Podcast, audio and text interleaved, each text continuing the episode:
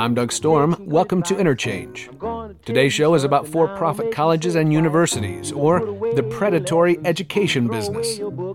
If you're surprised to hear predatory and for profit used interchangeably to describe this industry, you won't be at the end of the show. Our opening music is Nat King Cole's You Don't Learn That in School. My guest tonight is AJ Angulo, a professor of education at the University of Massachusetts at Lowell and author of Diploma Mills How For Profit Colleges Stiffed Students, Taxpayers, and the American Dream, published by Johns Hopkins University Press. Surely two things must spring to mind when one says for profit education University of Phoenix, and Trump University. The first graduates only 5% of their enrolled student body, according to the 2012 U.S. Senate report on health, education, labor, and pensions. The second recently settled for $25 million, a lawsuit claiming the college defrauded the students, offering worthless education. And now this. As reported on April 27th in the Chronicle of Higher Education, a week after we recorded this conversation, Purdue University in Indiana will buy the for profit Kaplan University.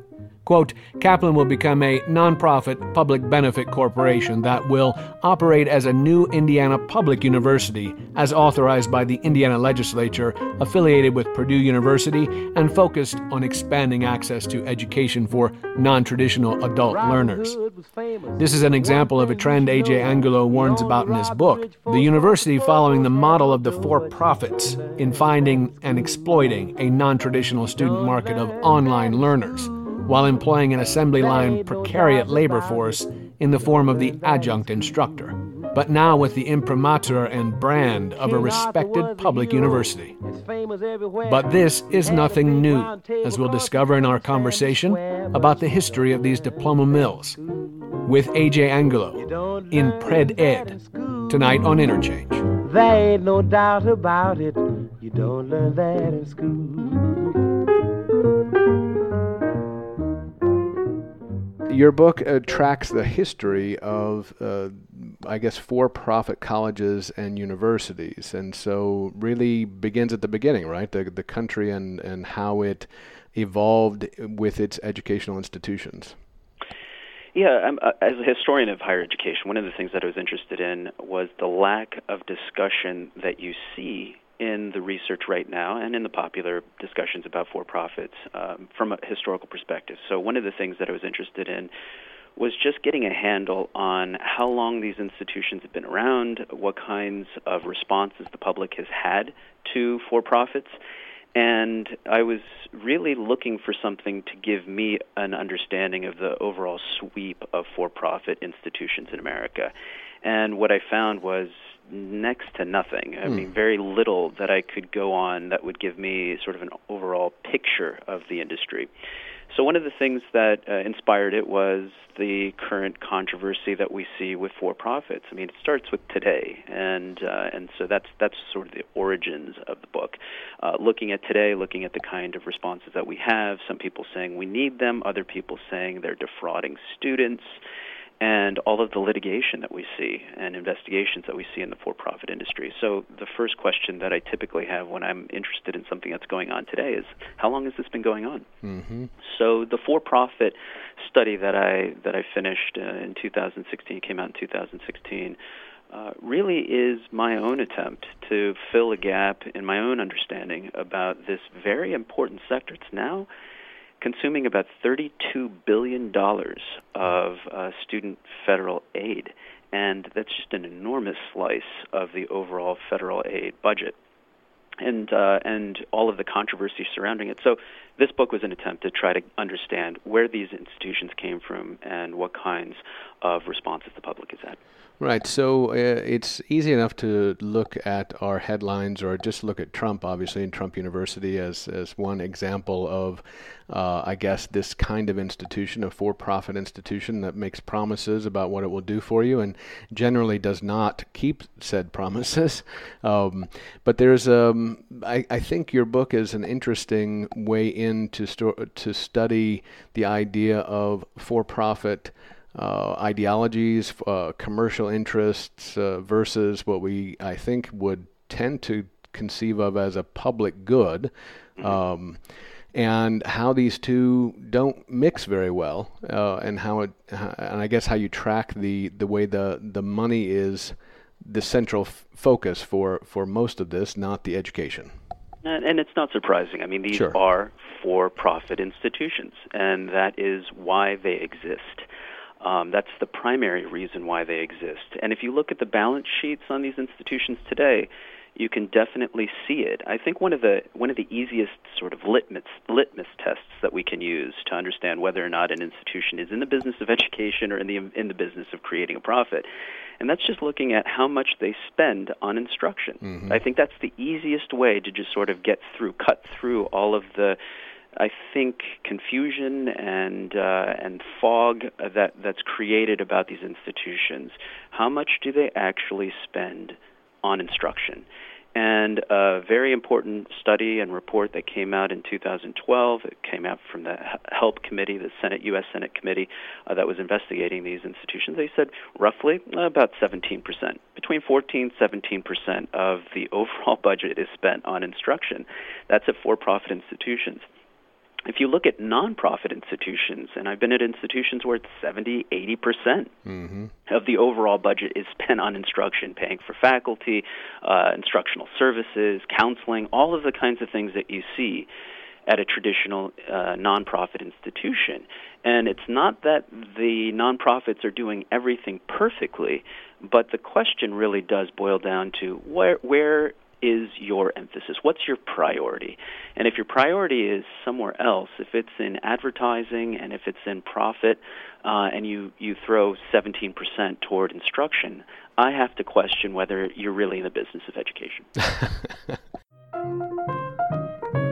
This is Doug Storm on Interchange. I'm speaking with AJ Angulo, professor of education and author of a recent history of for profit colleges and universities called Diploma Mills. Robin Hood was famous, but one thing you should know he only robbed the rich folks cause the poor folks had no dough, but you don't know it's a, a, pretty simple question and a simple answer. It seems like I think one of the the major points you make in the book, and, and you end uh, around that uh, 2013 HELP report, the Tom Harkin uh, investigation, Senator Tom Harkin, and you say, well, uh, you, this is again, a, I guess, useful information, but it's the same information that you get in every study that's been done over the the length of this kind of uh, uh, understanding of this boondoggle in the education industry. Yeah, and and obviously this this book has poked a hornet's nest hmm. um, and poked at a hornet's nest, and you know, so I've gotten some responses, and the responses aren't in the hundreds of different kinds of responses that people typically have.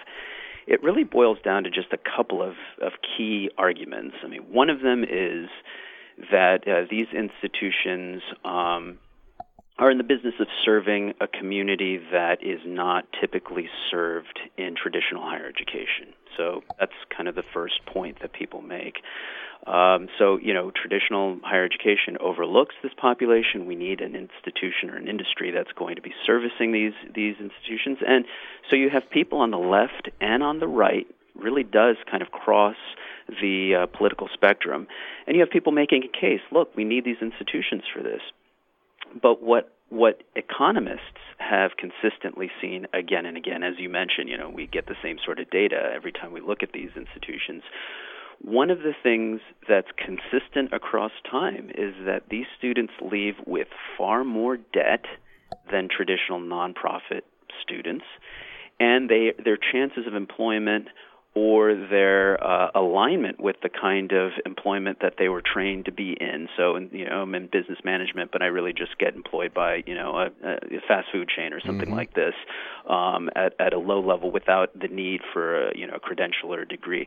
You know, when you look at that, when you when you see what economists consistently say, you're at a disadvantage so when there are other alternatives, when there are community colleges that are giving degrees for seven, eight thousand dollars for what a for-profit might charge forty-four thousand dollars for, you really have to ask the question: Is it servicing, and is it really providing a needed resource for, for that demographic that's been overlooked. Well, I, I got to tell you, AJ, it's one of those things that strikes me as just ridiculous on its face, right? To to make any kind of argument that there is an industry serving or servicing a particular underserved or underdeveloped or uh, impoverished market, even uh, play, people who who aren't going to college don't, and generally it's people who can't afford to, like they say these things, right? Can't afford to go to college, and yet these are the most expensive in in many ways. So it's an odd, uh, clear, um, bad argument or specious argument on its face, right? Yeah. Well, there's a lot of funding, a lot of money in this, and there is quite a bit of money that circulates back to campaigns. Right. And right. so, you know, w- when I look at the way in which politicians respond to this, you can really ask yourself the question, well, how much funding have they received from right. the for-profit right. sector? And the lobby, the lobby is tremendous. Uh, the the for-profit lobby is incredibly powerful, and uh, and they do have a, a very significant presence in Washington D.C. But they also have a presence at the state level as well, Right. and so you see quite a bit of um, vague, yes, we have a few bad apples kind of responses to the industry. But if you go through the kind of litigation that you see from you know early 2000, 2003, 4, 5, 6, 7, right on through to the present, every year major litigation against these institutions for fraudulent behavior. I mean, this is behavior where they're simply misleading students, they're misleading uh, shareholders. You've got the evidence of them misleading the the um, uh, the federal government. In one case, you know, one of the responses that I typically get for you know for this for this study is, you know, well, you know, not all for-profits are like this. We have a lot of, you know, mom and pop institutions that are doing a great job. And my response is okay, but 76%, let's put a figure to this. 76%, according to my most recent study, I'm sure there's you know, more recent studies than, than the one I'm citing here, but the 2012 statistic says that 76% of students in for-profits are enrolled in a an institution that is represented on Wall Street. In other words, they, they are a publicly traded institution, which means they're they're a large scale institution, which means that they have a very high likelihood that they've been engaging in the kind of practices that most of these institutions are engaged in, which Mhm. is telling students that there's a 99% chance of employment when you graduate, when you know there are no statistics to back those claims up, uh, telling them that you know they have uh, very high uh, success rates with you know students repaying their loans when there's no evidence of that. You know all of the kinds of indicators that students need to make an informed decision. And so when I hear yes, but there are a lot of mom and pops doing a great job, my question is, are you not taking into account the 76 percent of students that are enrolled in these institutions, where the the uh, the median uh, uh, student is there for about four months and they drop out. Right. Yeah, I, again, it's one of those things that uh, it's it's hard to know how to manage the arguments that are that as as I say and as you indicate are clearly specious. They don't have any basis in fact. Even if you say, yeah, there are 12 percent percent of these institutions that do That are doing a good job. Yeah, that do good work. It doesn't mean that uh, that that supports the uh, you know 82 percent that don't. Um, And it, and it even extends beyond that. Mm-hmm. Let's take, for instance, University of Phoenix. Mhm. They, uh, they have an online program, and one of the things that just startled me when I started this in, this study and, and investigating these institutions. So, University of Phoenix advertises like crazy. It's out there. They have a tremendous web presence. Um, in 2009, they spent more than Apple Corporation on advertising. So one of the most popular products on the planet, you know, they they they outspent Apple Corporation uh, in advertising. So that's that should show you the kind of interest they have in in creating and generating revenue. So hundreds of millions of dollars devoted to attracting students. But they have an online program, and these students sign up for Pell Grants. And they so let me ask you something. What what do you think the graduation rate from their online program is? Well, I'd have no idea, but of course I'm if you going were to to guess take low. a guess, if you were to give me a Oh, percentage. 23%.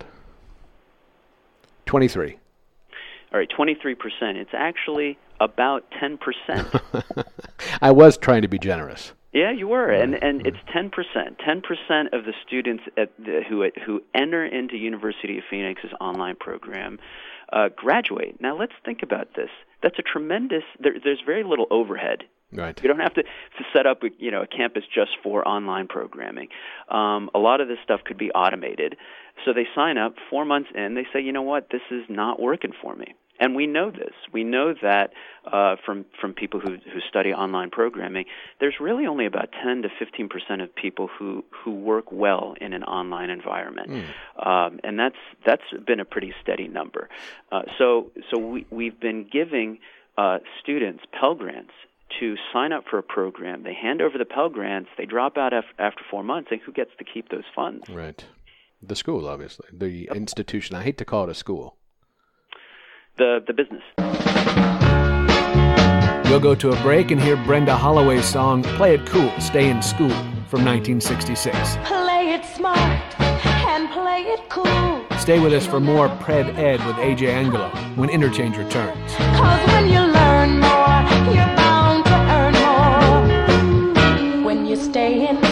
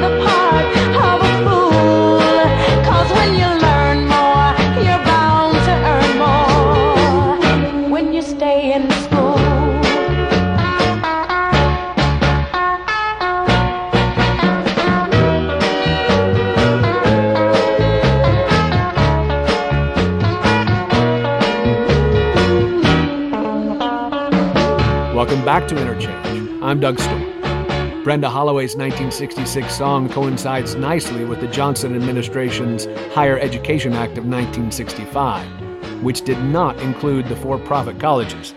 Nixon would reverse that in 1972. We're speaking with education historian A.J. Angulo about his latest book, Diploma Mills. And we'll continue to hear about the unscrupulous nature of many of these businesses as they simply conform to P.T. Barnum's dictum that there's an aspirational sucker born every minute. So play it smart and play it cool. You'll never play the part of a fool. Uh, we get trapped in those terminologies, right? These, these, uh, the fact that you call yourself a university or a college uh, doesn't mean exactly what you think it means, and I, and I think that's part of the, the strength of your book too, is to, again, walk us through these these situations through the history of how education becomes what it is in the first place from uh, a divinity school like Yale and Harvard which which has a real intention of uh, you know what it what it wants to do is is create obviously a, an upper class or an elite uh, that that has um, um, you know particular moral instruction at its at its core and to be leaders in the the moral uh, conscience of its of its uh, new nation as well, and, and then moving on from there, uh, you you just try to track us uh, in the way these these kind of opportunities to educate come up because there are there's a population that that needs it, I guess, right? In one sense, that there is a population that needed education or needed a kind of education, and uh, this kind of uh, for-profit venture uh, is is a kind of backbone of the country in the first place, right? Yeah, yeah, and and and, the, and that's why one of the arguments that we hear today really could be applied in the 19th century. The 19th century, we see colleges, for uh, for-profit colleges, emerge um, on a large scale. Mm-hmm. We, you know, you can go back to the colonial period and say that for profit. We could go back to the ancient period mm-hmm. and say that there's always been somebody who's been teaching somebody else something for for a buck. Right. Um, and in the colonial period, we would have called those apprenticeships. Mm-hmm. You know, I I'm going to learn how to become a master mason, but you know, I know I have no skills. I'm going to sign up and you know study with this person or at least work with this person. They're going to teach me some skills, and in exchange, I'm going to give my labor for free. I'm going to just simply work for this person, but they're going to teach me along the way, and that's a form of tuition, right? So that's one kind of for-profit that I that I trace in the early uh, colonial period, and then we we move into the 19th century. and You see that there are um, and people interested in business. You know, look, you know, there's a, you know, a need for people to be accountants and people who know how to, you know, work and, and sort of play a, a, a central role in, in a larger industry or business. And so you see these kinds of institutions crop up. What are the what are the nonprofit institutions doing?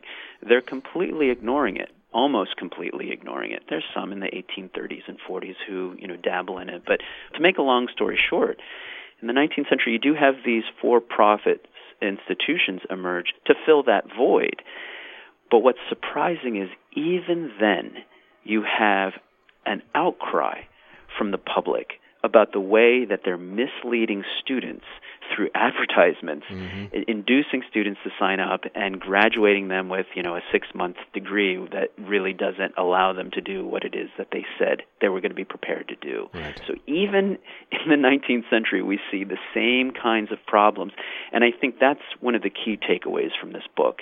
It, for me too. It was just something that was a revelation as I'm going through this, which was this is not a new story. Right. We've been we've been dealing with this for a long time. Well, it's not a new story in the country generally. In the you know again quoting I forget which president, the business of America is business, right? So and it, but it's a weird thing in which we we confront again in this place that we want to idealize in some sense, right? We've got uh, public education in our in our sort of ethos. You know, it takes a while for that to become a thing, and and out of necessity as well to manage uh, children for working parents as much as anything else. But um, the idea that business is hucksterism ge- generally uh, is what this exposes as much as anything else. At least a certain kind of of uh, what we what you call ed- or what everyone at this point calls edupreneurs. Mm. Um, you know, people that are generally looking to find a way to make money off a thing. It doesn't matter what it is if there's money in it, let's figure out a way to exploit the particular need. And we've had a long history, a long tradition of thinking about education as essential for democracy. Mm-hmm. Uh, you know, Thomas Jefferson said, you know, if you expect to be, you know, ignorant and free, you expect what never was and never will be. You know, this is right. kind of like one of those one of those famous quotes that you see cited often, and that's kind of lining up with we need education to have a democratic society. And so that's one value. We have another value that says we need education, and this has been supported by Gallup polls since the 19, I believe it was 1970s, 80s, consistently hovering around 70%, 60, 70% of the American public see higher education as the or one of the most important vehicles for accessing the American dream, this idea of succeeding in America. So there are very deeply ingrained values that Americans have about education that it is critical to advance in our society, whether economically or socially or politically, you need to have that. And that's an important value, and it's one that I think is um, admirable and one that we, we should promote. The, the issue becomes how do uh, for profits service or meet those needs? Do they meet them well? Do have they consistently been uh, a vehicle for both accessing the American dreams or supporting American democracy? And if that's not been the case, then we need to rethink how the federal government should um, relate to them. And what, what kind of relationships should they build? Should mm-hmm. they be in the business of providing Pell Grants and student loans to them? Well, I think that there's plenty of justification to say that they have not handled, by and large, have not handled, and the for-profit lobby has not handled the the, the discussion well, and they have not handled these funds in a way that seems responsible. And for us to continue to say there are just a few bad apples in this industry, I think is misleading. I think it's not aligned with you know history. I don't think it's aligned with statistical evidence, and I think there's plenty of reason why we should be rethinking that, even on sort of a logical uh, basis. I mean, if we're to just overlook all of the things that I just mentioned, you can have conservatives agree with the fact that should for-profits uh, derive 90% of their funding from a government source and I can see that the that that creates an in- incredibly important tension for conservatives to say there shouldn't be government involvement in in, in, in an industry like higher education. This is Doug Storm on Interchange. I'm speaking with AJ Angulo, professor of education and author of a recent history of for profit colleges and universities called diploma mills. Robin Hood was famous, but one thing you should know, he only robbed the rich folks cause the poor folks had no dough, but you don't learn. To me, it also sort of demonstrates the difficulty with how, with sort of the polarized idea of government and those particular values. Um, the the left uh, of education is public education, and the rest of it is is a kind of buyer beware domain that's that you expose throughout, uh, finding ways to make use of government largesse. Mm. So you can track it, and you do track it. Obviously, that's but the big part of the book is, for me at least, was how what you might have said was a great idea in education or in helping and serving uh, a population that needed training or needed education. Uh, in particular, I think you one the the first real uh, obvious example is the GI Bill, uh, but you go forward from there to Lyndon Johnson as well, and and the HEA uh, uh, Higher Education Act and the Great Society, and the ways in which these particular left wing or left movements in the country were were basically taken advantage of by a um, uh, well, I don't even know how to characterize it, almost a vulture industry. Uh, it's, there's predatory behavior. Yeah, predatory indeed. So, that that yeah. I that I that I capture through a lot of litigation, uh, discovery, uh, government reports. Uh, you know, there are all kinds of sources that point to the same sort of, of behavior time and time again. Mm-hmm. One of the things that I think is beautiful about history is you can look back and say, hey, why do we have to keep relearning lessons? Uh, why do we have to look at reports from the 1980s? Why do we have to hear uh, William Bennett in 19 in the 1980s say this industry is exploitative and deceitful. Now, William Bennett is a conservative. William Bennett is someone who's uh, you know in favor of uh, of um, free enterprise and you know innovation on that level. And and and so what, one of the things that you know is is really kind of s- startling is the way in which we have to re- we forget it. By the time we get to the 1990s, we have another report from Senator Nunn uh, of Georgia. Oh, Sam Nunn writes, you know, look, why is it that we throw a dart at a map and we can find fraud. Right, why, right. is it that we can do that? Uh, why is it that we have to relearn that in the help committee of the 2010 to 2012 study with uh, with the for-profits? We, we keep coming back to the same point. And right now we have Trump as president. We have uh, Betsy DeVos, who's a very big proponent of yet another I want to say um, a kind of meme. You know, we have these threads or strands that we can draw out from uh, from our our history. You know, so one of them is education is essential for a democratic society. Another one is that education is is important for accessing the American dream. I would say another one is our faith in technology mm-hmm. and and progress. We have this faith in that you know there's going to be a solution, a technological solution that you know isn't just about hardware. It's a way of thinking, right? It's you know a way of of of innovating and becoming more efficient, becoming more rational in how we distribute whatever it is that we need. Mm-hmm. And so you have Betsy DeVos, who's drawing on a very uh, you know important meme or thread in our in our history, which is why do we have Uber out there? and uh, and yet we still have these kind of old taxi style uh, you know schools. You know we need to we need to innovate. You know we, we need to free up the educational monopoly that the public uh, government, you know, the, the gov- that government sources have on uh, on education, and we need to free it up and, and innovate. We need Uber style innovation in education. The concern I have with that is we're going to run up right against the kind of problems that we've seen in the 1980s, 1990s, early 2000s, now in the 2010s, which is deregulation of an industry that really desperately needs to be regulated and enforced is just going to open up the floodgates to fraud, uh, shysters, hucksters, and predatory behavior that we've seen time and time again. It's time for another break. We'll hear James Brown's Don't Be a Dropout from 1967, which prompts the question did the Johnson administration have a federal program for these? More on diploma mills when Interchange returns. He told me a story, I know he hadn't lied. He said he went for a job, and this a man said, without an education, you might as well be dead. Now don't get me wrong, he said it's not who you are, but people come to me from a near and a far. But I do just work and I followed the rules. I didn't have an education, so I had to go back to school. Tell me one more time, people now. What he said. Without an education, you might as well. One more time. What he said. Without an education, you might as well be dead. Look here. My friend told all his buddies that he loved so well. And of their personal troubles, I will not tell.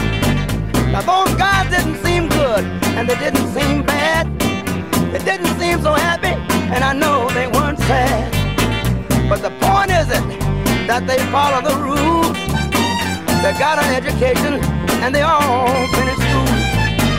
Now underneath his tears, I can see the true fact. When he dropped out of school, he never, never went back. Tell me one more time, people. Here. Without an education, you might as well.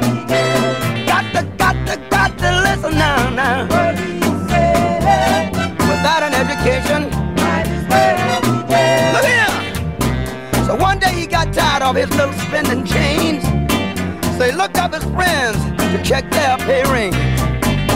When he got there, the crib he found that he was a drag. Welcome back. I'm Doug Storm. We return to our conversation with education historian A.J. Angulo on for profit colleges and universities. How do FPCUs scam thee? Let us count the ways, more specifically in this second part of our show. Did you know liberal icon Ted Kennedy was a staunch supporter of a chain of correspondence schools for truck driving, run by the Indiana based Continental Training Services? Seriously, a correspondence course for driving. Calling it uh, as you see it in in the, in the current context is also to say that it again is specious and uh, as you say using memes that don't translate to realities. You know these are not helpful uh, industries uh, to people as they live their lives. Again that's the promise of a thing that turns out to be empty generally.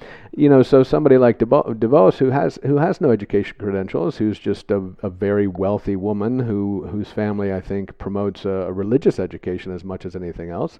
So again these are all coming to the head. They're all the same. They're not different. Uh, as you say I don't think we forget these things. Uh, as a public I think they're just there. Maybe people who who don't have an opportunity to really think about what education is. Think about going to beauty college or mechanics college or take a taking a correspondence course for trucking. Um, you know if you're not able to conceive of whether this is good or bad that's interesting in itself.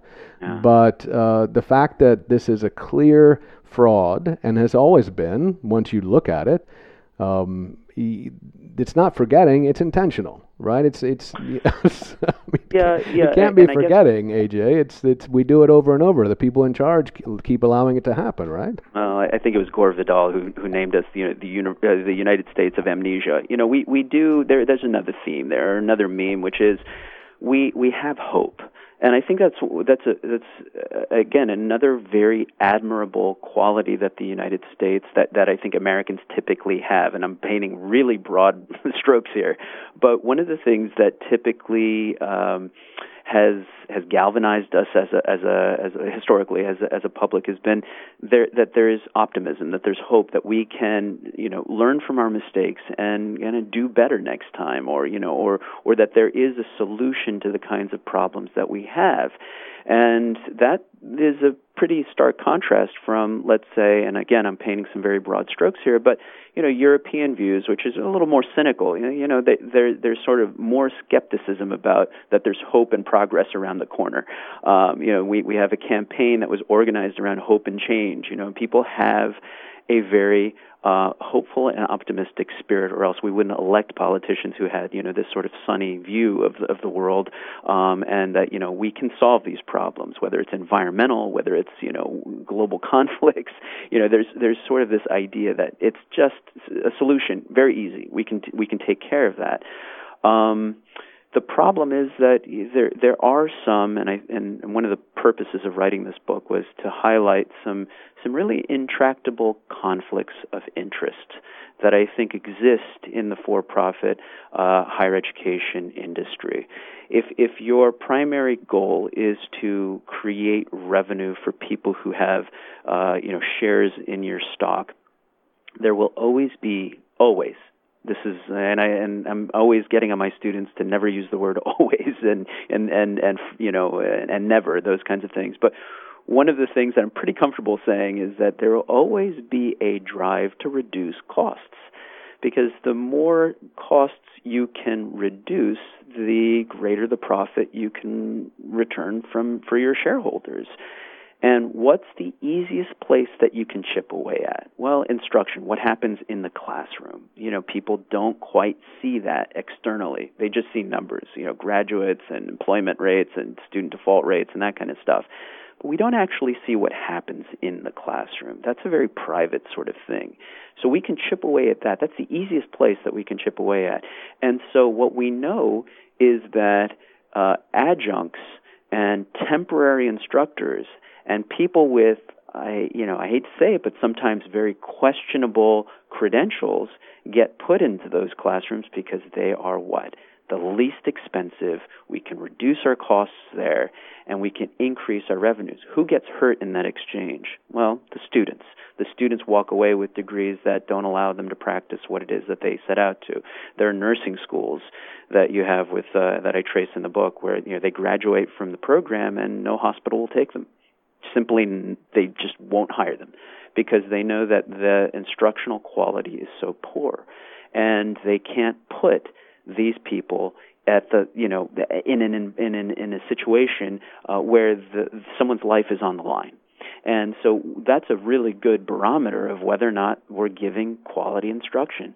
Nonprofits and the accrediting agencies that regulate them uh, require that there's a certain standard, a certain quality of instruction, and uh, and if it's not met, they don't get accredited. And there's a lot of I think loose regulations around who gets accredited in the for-profit industry, and that's because the for-profits themselves often run the kind of accrediting agencies that will allow them to get the federal loans. This is Doug Storm on Interchange. I'm speaking with AJ Angulo, professor of education and author of a recent history of for profit colleges and universities called Diploma Mills. Robin Hood was famous, but one thing you should know he only robbed the rich folks cause the poor folks had no dough, but you don't know. Oh, I, I don't want to call it collusion, but at the same time, there's a the surprising uh, fact. Maybe maybe it shouldn't be. Again, I, at some point, you have to see that um, politics is about money as much as anything else. But I think it was the uh, what was it? The trucking correspondence, mm-hmm. uh, which uh, Ted Yeah. Kennedy was uh, was uh, so pro about. That's an Indiana-based, uh, uh, or was an Indiana Indiana-based company. Yeah, so there there was in the 1980s there was an institution that that um, that was giving out degrees um, or certificates or some sort of uh, credential for students who would sign up uh, for a correspondence course that would help them to learn how to drive a truck. And if uh, if you're familiar with what truck drivers have to do, they actually have to show and demonstrate competencies, you know, that they can make the, the corners and all that kind of stuff. So this um, this one magnet in Indiana decided that they they were going to sell these degrees, and they made uh, hundreds of millions of dollars off of uh, off of students. And uh, this was in the 1980s. And one of the things that they they discovered was, or at least the U.S. Department of Education at the time discovered, was that there was just no way that these students were getting the kind of instruction that they needed. That this is an absolutely questionable program um, and that they, they weren't following the kinds of uh, standard practices that truck driving institutions needed to follow. And what's more, they found all kinds of fraud. That there were you know students that were being ghosted, which is you know we're just going to invent students and send in the documents and, and receive the Pell grants. Um, so you've got a lot of that kind of behavior um, when there's deregulation. You can expect that the industry right now is just doing backflips over the idea that they're putting, as they just recently did, appointing a former for profit lawyer uh, for Bridgepoint University, uh, which is a for profit college, as special uh, assistant to the Secretary of Education, Betsy DeVos, um, and you know, appointing essentially a for profit lobbyist, a for profit corporate lawyer in charge of higher education policy, or at least uh, informing higher education policy. And that's why you see, since the election in November, uh, a lot of these for-profit institutions, their stocks are going through the roof, and that can't really be a good thing for students.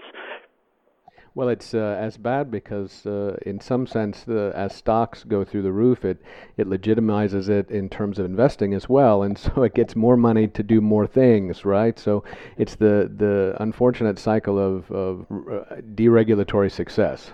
Yeah, yeah. The the ITT CEO this is uh, before they they went through all of their you know bankruptcy and uh, litigation that they've had. But Kevin Modany, I, I'm paraphrasing here, but he said something along the lines of regulatory assault on our schools and institutions is unprecedented.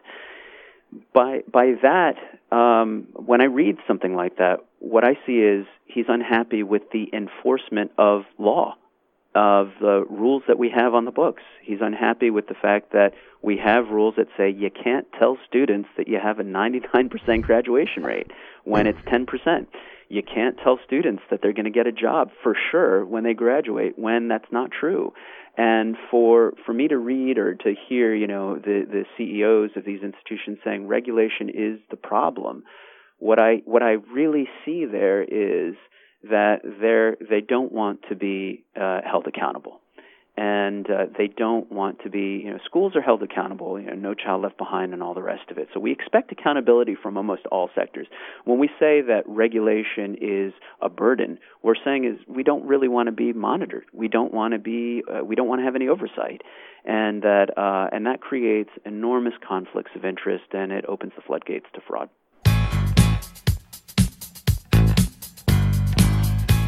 It's time for one last break. This time we'll take a course in funk at Discotheque, an unlikely seeming tune from Carole King. The lesson perhaps being what you see is not always what you get.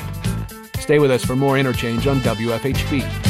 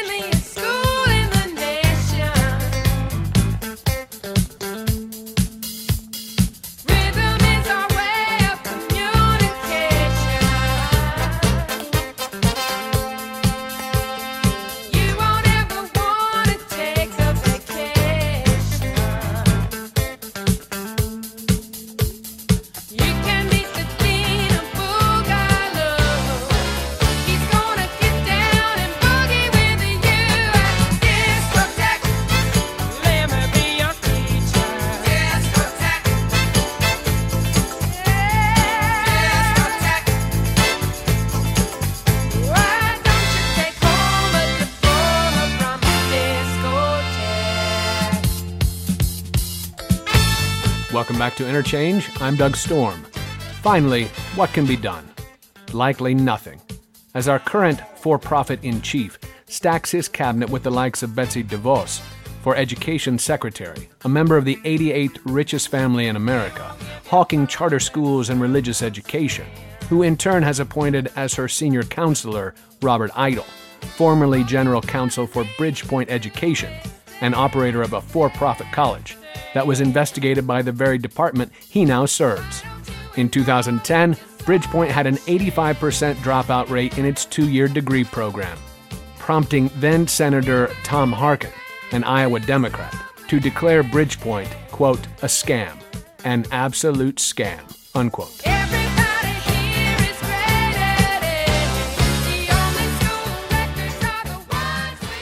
As we talk, it, it's one of those things that you know you just kind of shake your head about and say, of course, right? And I, I don't know how you don't say, of course, to any of this in a way that you track through all public institutions or what we, again we think of as public goods, the things that we need to do to create a stable social organization, right? So that we can uh, hopefully give people the opportunity to uh, achieve a livable life, but also to uh, help us all out, like you know, so we can all live in that same place. It's a it's a difficult thing to to continue to run up against these competitive industry driven, lobbyist driven, for profit driven, bottom line driven business practices that are inherent now in, in what seems like every level of government as well and not just constantly be wondering how in the world things can be different.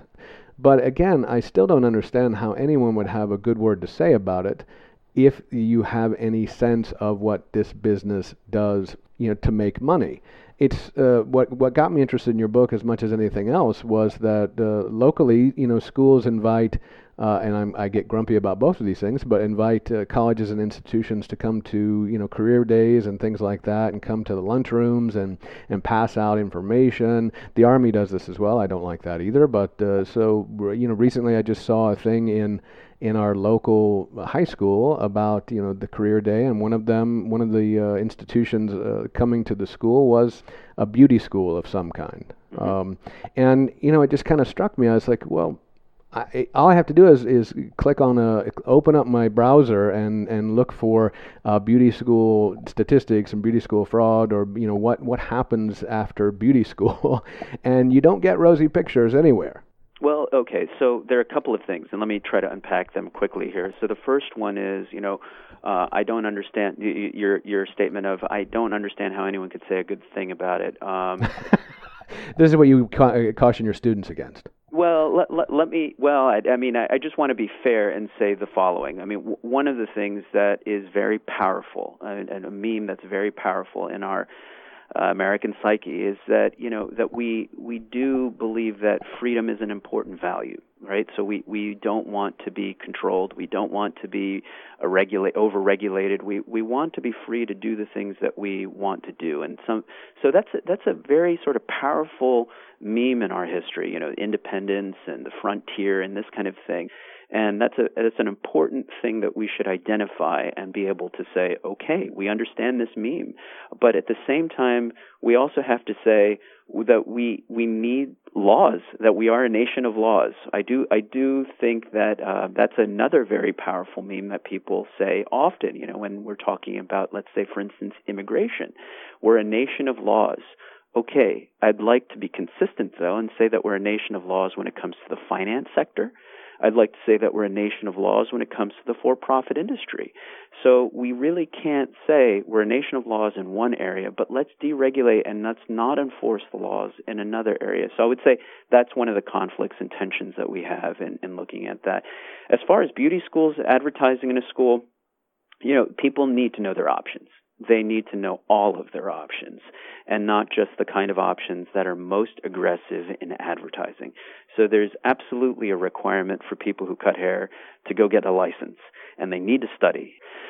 So when I see these individuals who are who are promoting their institution, I say that's very that's a very important thing that students know that higher education or you know getting an English degree is not the only thing that you can do in life. You know, you should know that there are practical skills that you can learn from other people and there are institutions that provide it. But at the same time, they should know exactly what their um, graduation rates are, what their success rates are in placement, and I think that that should be a very important variable when students sign up because they need to know that the one that's advertising at the school, if this is the case, is charging $44,000 for that beauty school degree, where you can get the same exact credential somewhere else for $7,000. Students should be made aware of those those options as well. Well, that's a fair point, and I'd say the the thing we'd have to understand that those particular regulations aren't coming down the pike anytime soon. Uh, so as a as a, maybe as a parent, as a citizen, how do we how do we protect ourselves and our children in this space, right? Yeah, I mean one of, one of the questions that we should always be asking is, and what should we do? Right. right what right. what should we do about this? You know, the problem that we've had for all this time, and you know, some people say let's deregulate, let them innovate even more. Um, I'm I'm I'm not very optimistic that that's going to be a, a positive out that that's going to yield a positive outcome for us. Um, but you know there there are more options than simply let's add regulations or let's reduce them. I think there are other options that we should consider, and one of them is that we can draw from history is that when when we have the Higher Education Act signed in 1965, uh, you know the, the, the for-profits were not included. For-profits were not included in the idea that those institutions should be eligible for government funding. And um, that doesn't happen until the reauthorization that we see in 1972 when they added the word and phrase proprietary institution. So we have proprietaries for profits who are added to the uh, Higher Education Act, and they've been there ever since.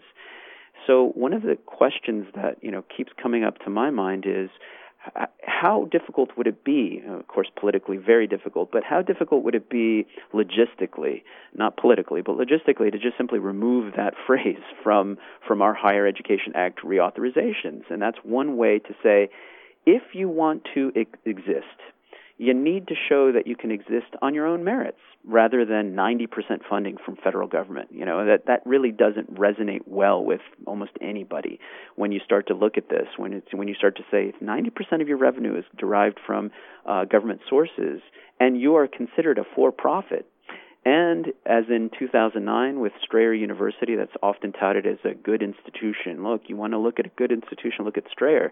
That institution, with about 40,000 students, gave its CEO $42 million in one year for the for the, the, the salary for the, the CEO, Robert Silberman. And that's equivalent to, at the time, 36 college presidents.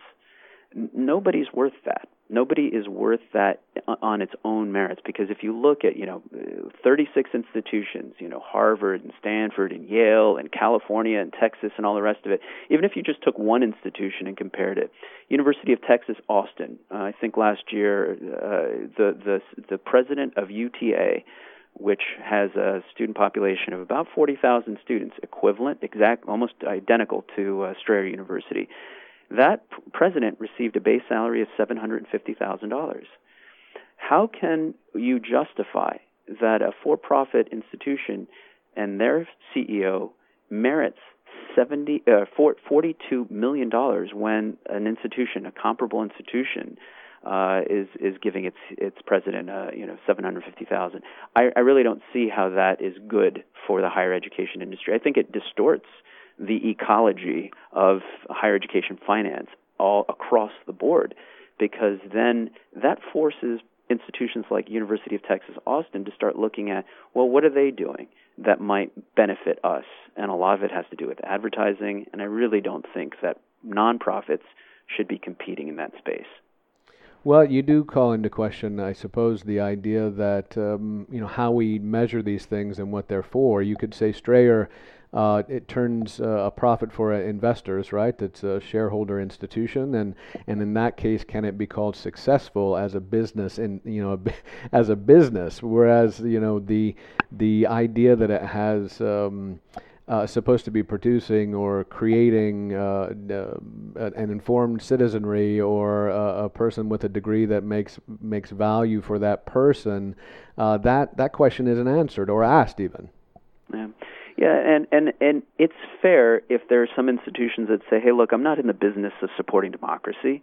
I'm in the business of making sure that this person knows how to run a, a nuclear reactor, and you know, is this fun- you know serves this function, or you know, does this thing with radiology in a in a, in a hospital, um, I'm, I'm, I'm all for understanding that some people simply need very good and high quality technical skills to do the jobs that they need to do.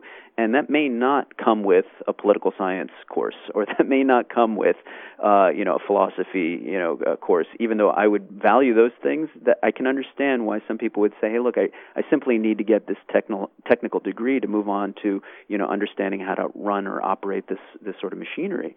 Um, the, the the issue is uh, when when we start to look at why that CEO made that much money that year, and you start to look at what the institution did again with instruction, and you see that there are cuts to instruction in the year that that CEO got a massive increase in in the CEO pay, and so I would say that the incentives there distort what the purpose of higher education should be about. Even if it is technical skills and even if it's technical training, it distorts what the institution is about. If your primary goal is to satisfy the demands, shareholders are not educators.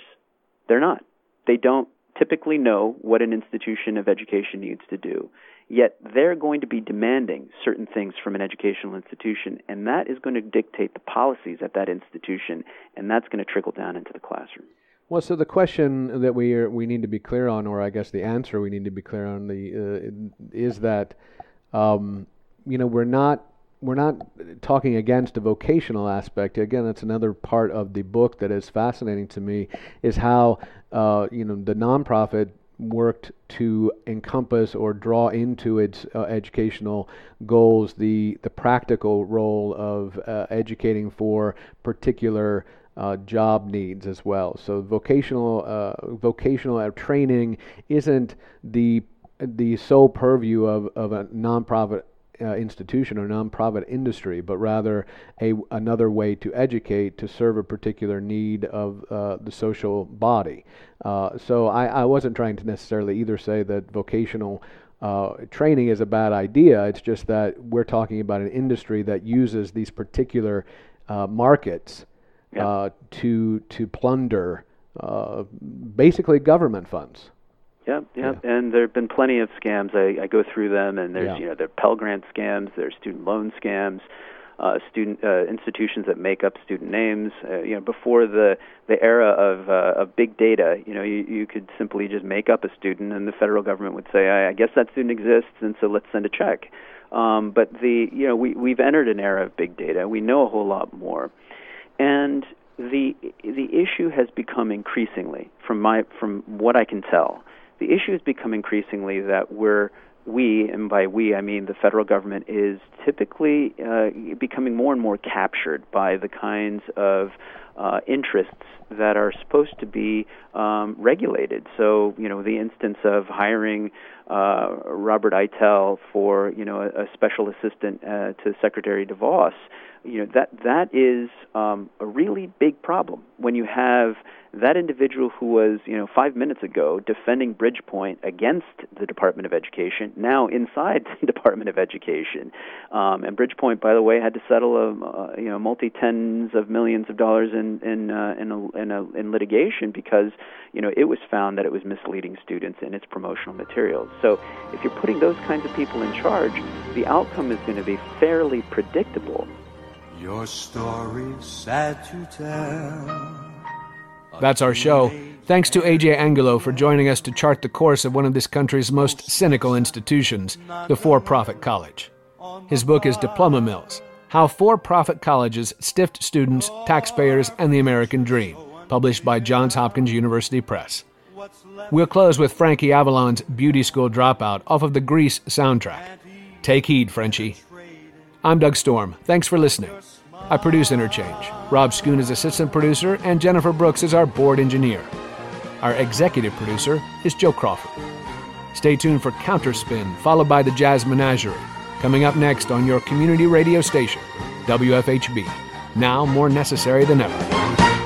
Beauty school dropout. No graduation day for you. Beauty school dropout. Your midterms and flunked shampoo. Well, at least you could have taken time to wash and clean your clothes up after spending all that.